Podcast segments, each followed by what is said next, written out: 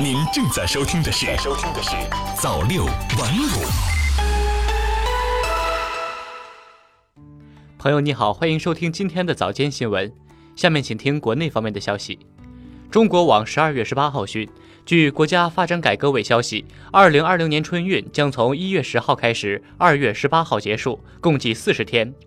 经会商研判，二零二零年春运全国旅客发送量将达到约三十亿人次，比上年略增。中新网客户端十二月十八号电，国家发改委等部门十八号公布关于全力做好二零二零年春运工作的意见。铁路要进一步强化幺二三零六网站技术防控，发挥候补购票等有效手段，维护公平的网络购票秩序，做好电子客票试点推广等工作，推行回空方向列车票价优惠措施，鼓励反向春运，千方百计增加运力，同时保证慢火车开行规模。中新网客户端北京十二月十八号电，日前，国家卫健委发布麻醉科医疗服务能力建设指南试行。指南提出，为满足医疗服务需求，三级综合医院麻醉科医师和手术科室医师比例逐步达到一比三。此外，垂管内分娩阵痛率、麻醉后监护治疗病房床位使用率等应被纳入医疗机构管理指标。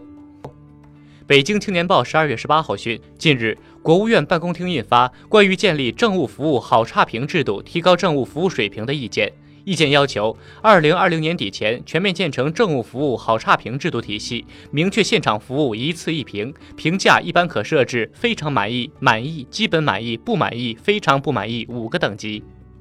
新华社西宁十二月十八号电，十八号，随着肃北至马海区段通车，敦煌铁路全线开通运营，西北地区形成首条环形铁路网，新疆和西藏之间运输距离将缩短一千一百公里，省时近十小时，极大方便了沿线人民群众出行。新华社吉隆坡十二月十七号电，世界羽联十七号公布了最新一期各单项世界排名。中国女单选手陈雨菲凭借世界羽联世界巡回赛总决赛上的冠军，职业生涯首次登顶世界第一。这是继李雪芮后，中国选手再次登顶女单世界第一。北京日报十二月十八号讯，叶问系列最终章《叶问四》，冯小刚重返贺岁档新作《只有云知道》，开心麻花驴得水原班人马打造的半个喜剧，好莱坞大片《星球大战：天行者崛起》。本周末，二零一九贺岁档将迎来最激烈的厮杀，包括这四部类型风格迥异的重点影片在内的十三部新片将与观众见面。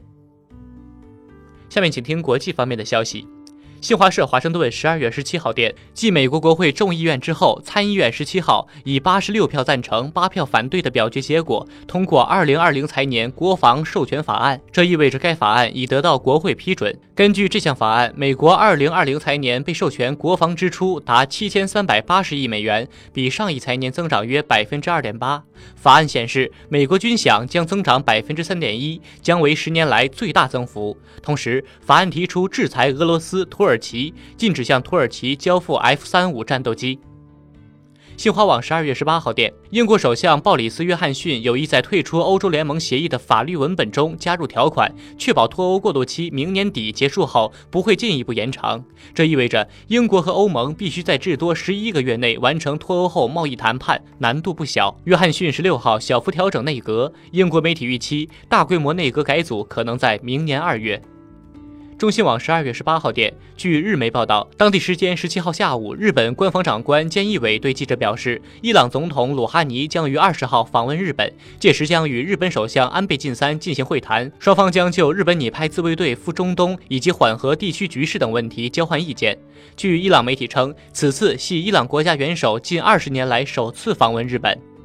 中新网十二月十八号电。据俄罗斯卫星网报道，美国宇航局国际空间站项目副手乔尔·蒙塔尔巴诺十七号称，正在与俄航天集团公司举行有关再购买联盟号运载火箭一到两个座位的谈判，以便在美国恢复载人飞行前，将考察组成员运送至国际空间站。好了，今天的早间新闻就是这样，感谢您的收听，我是秋生，下期再见。早六晚五，新华媒体创意工厂诚意出品。